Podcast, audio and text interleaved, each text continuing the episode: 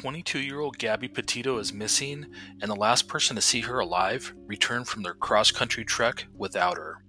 Gabby's boyfriend isn't talking about her disappearance, and he's since retained a lawyer. The last few missing person cases I've covered have started the same way. Girl goes missing, and her significant other goes in another direction. Next on Drowning Verdict, I'll give you one word to consider now that Gabby Petito missing is a thing. It's trendy to document van life these days, but cabin fever has always been something to watch out for.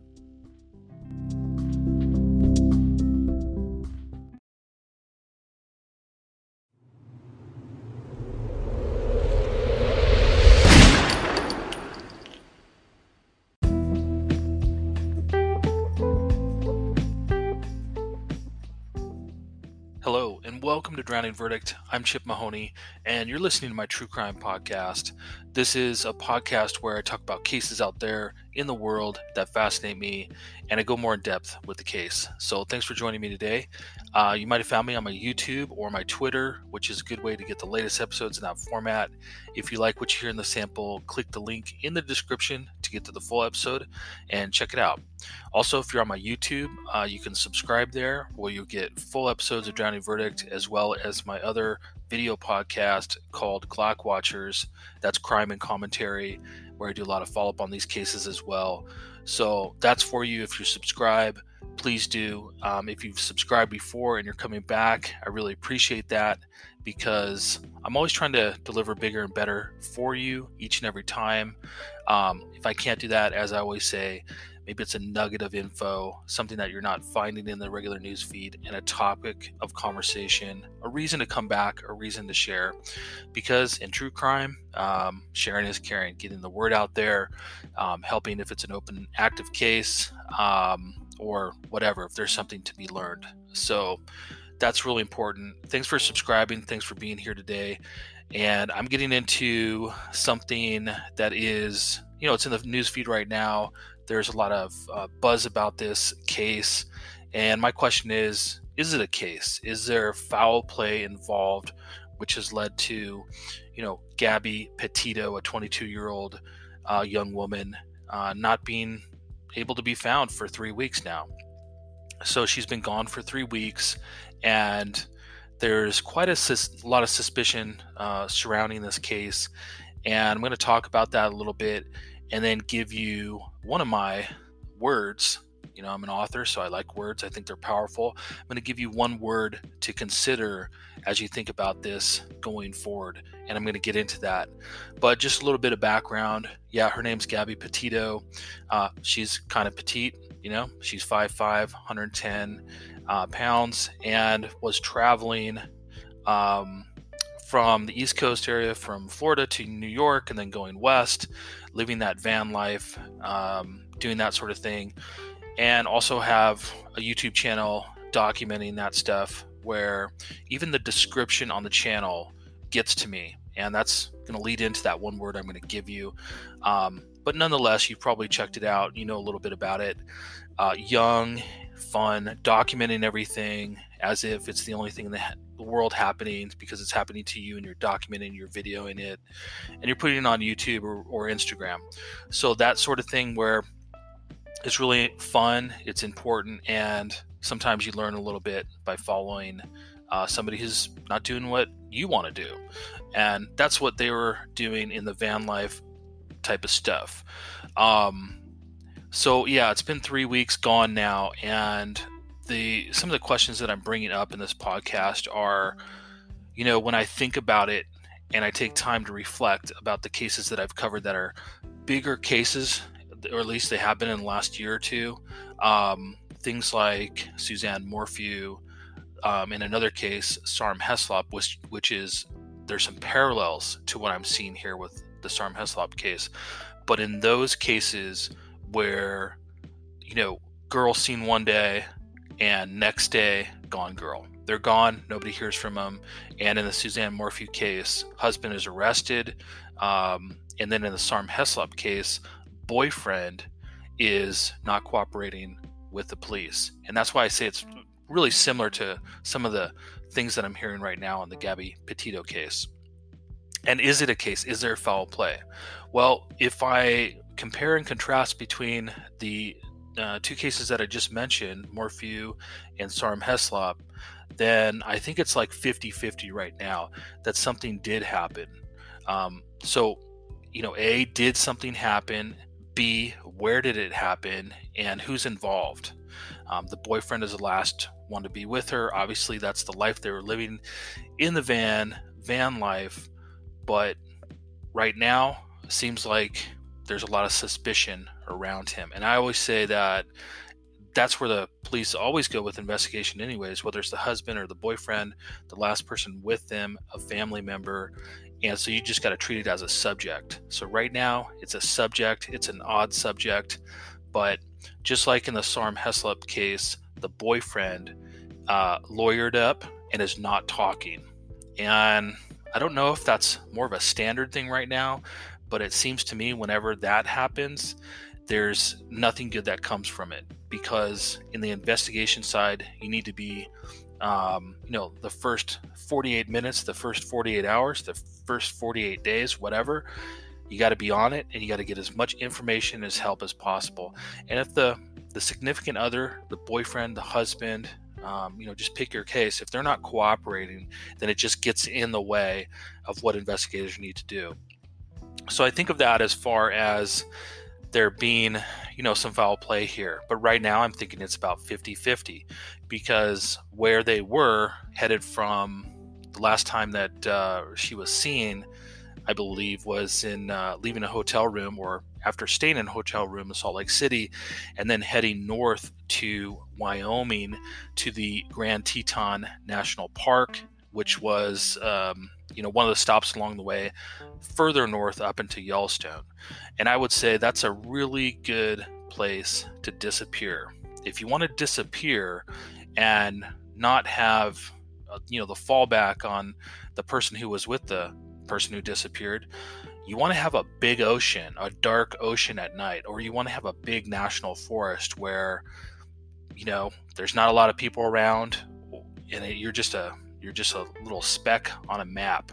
So that's how I see it, as being, you know, possibly a diversion tactic. And when I get into how I'm thinking about this case from my author mind, and the one word that comes to my mind, and, you know, I just wrote down and started making notes on that, is the word space. Not the final frontier, but the space around us.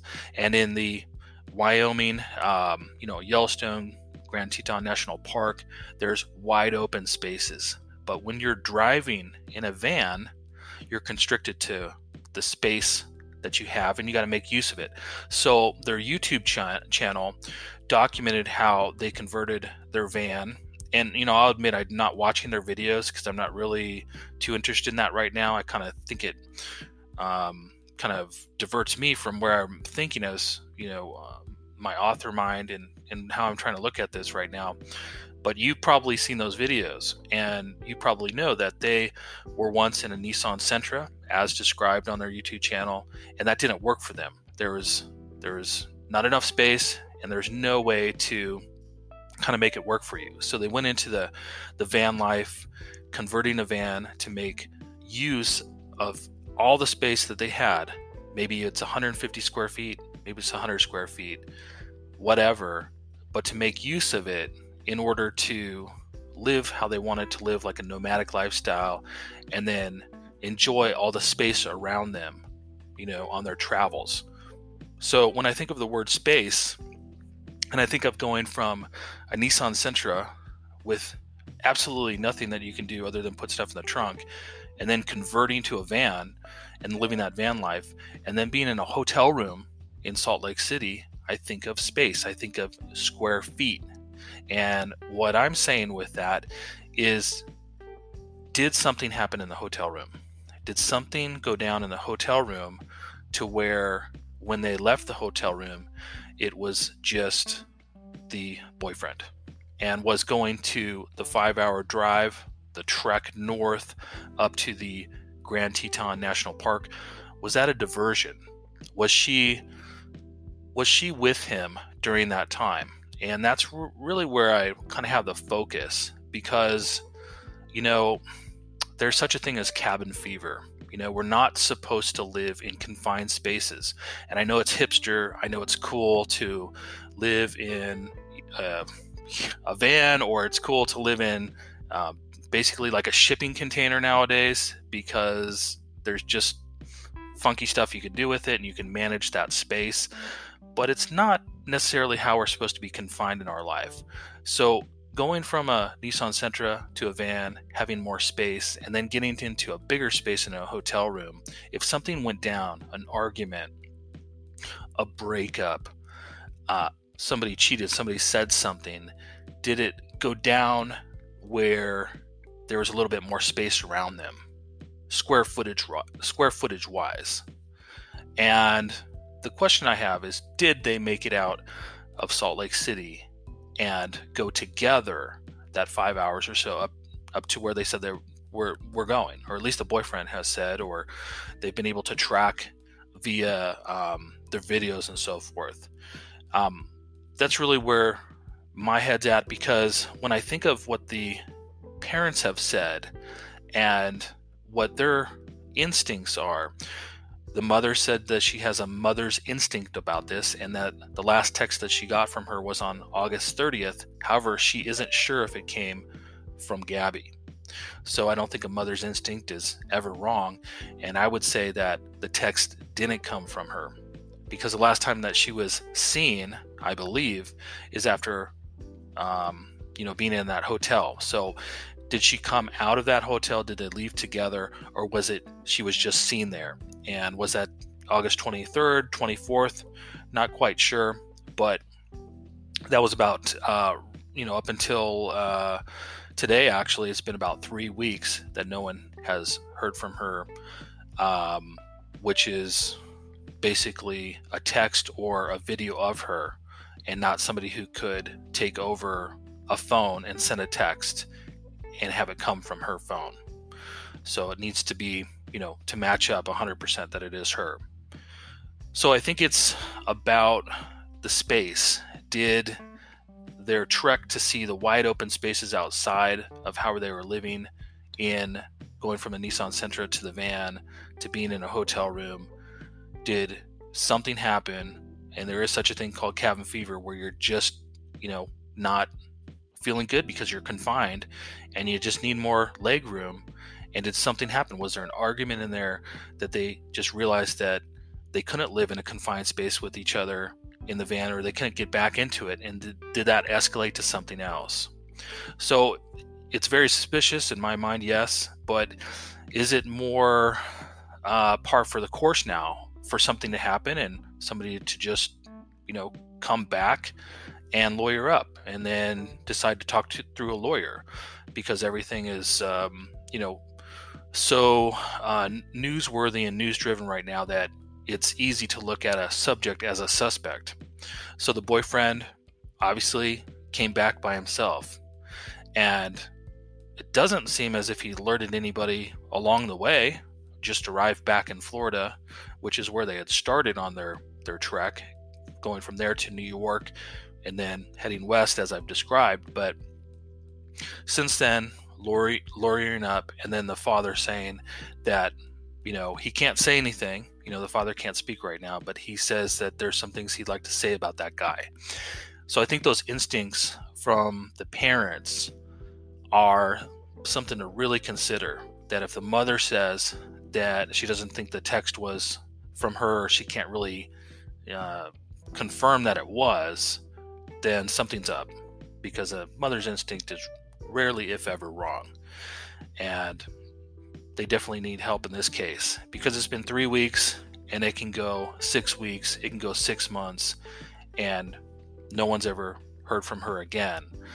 And that would be similar to Sarm Heslop, going from a confined space like a catamaran and then disappearing into the deep blue at in the dark of night. It's very convenient for somebody who was last seen with that person to say, I don't know what happened. This is the last time I saw them. I called out to them, all that sort of thing. But you have that wide open space where people can say, yeah, I, I can see how somebody could disappear in the ocean. I could see how somebody could disappear at a big national park, but they never really disappear when that isn't there. They never really disappear. The last time I saw them was in the hotel room, that sort of thing. And, you know, just want to make sure that uh, in these early, early uh, days of the disappearance, that uh, this stuff can be followed up on. And I'm betting that cell phone, ping data, and all that good stuff is really going to be important here, especially if the boyfriend is not cooperating. What do you think? This is a uh, new thing to talk about. Um, it's important, but is it a case? Is there foul play? And I think right now it's about fifty-fifty. Uh, when I first was uh, doing the Suzanne Morphew stuff, I thought it was seventy-thirty. That the husband did something wrong. And when I started doing, you know, after that, the Sarm Heslop case, I started thinking the same thing about seventy-thirty, eighty-twenty, the significant other, boyfriend, the husband, there's something there and they caused it and you just can't prove it, prove it right now. So right now I think it's fifty-fifty, but what do you think? What do you think? Um, this Chip Mahoney, I'm signing off on Drowning Verdict. I'll most likely have more on this. Hopefully it's just a girl gone wandering and she comes back, but it's very odd, as the police have said, and as I think, for the boyfriend to just drive those days back to Florida, get out of the van, lawyer up, and not talk. It's very, very odd. So I will see you later. Thanks for listening. I appreciate you checking out Drowning Verdict. This is Chip Mahoney signing off. Have a good one. Bye-bye.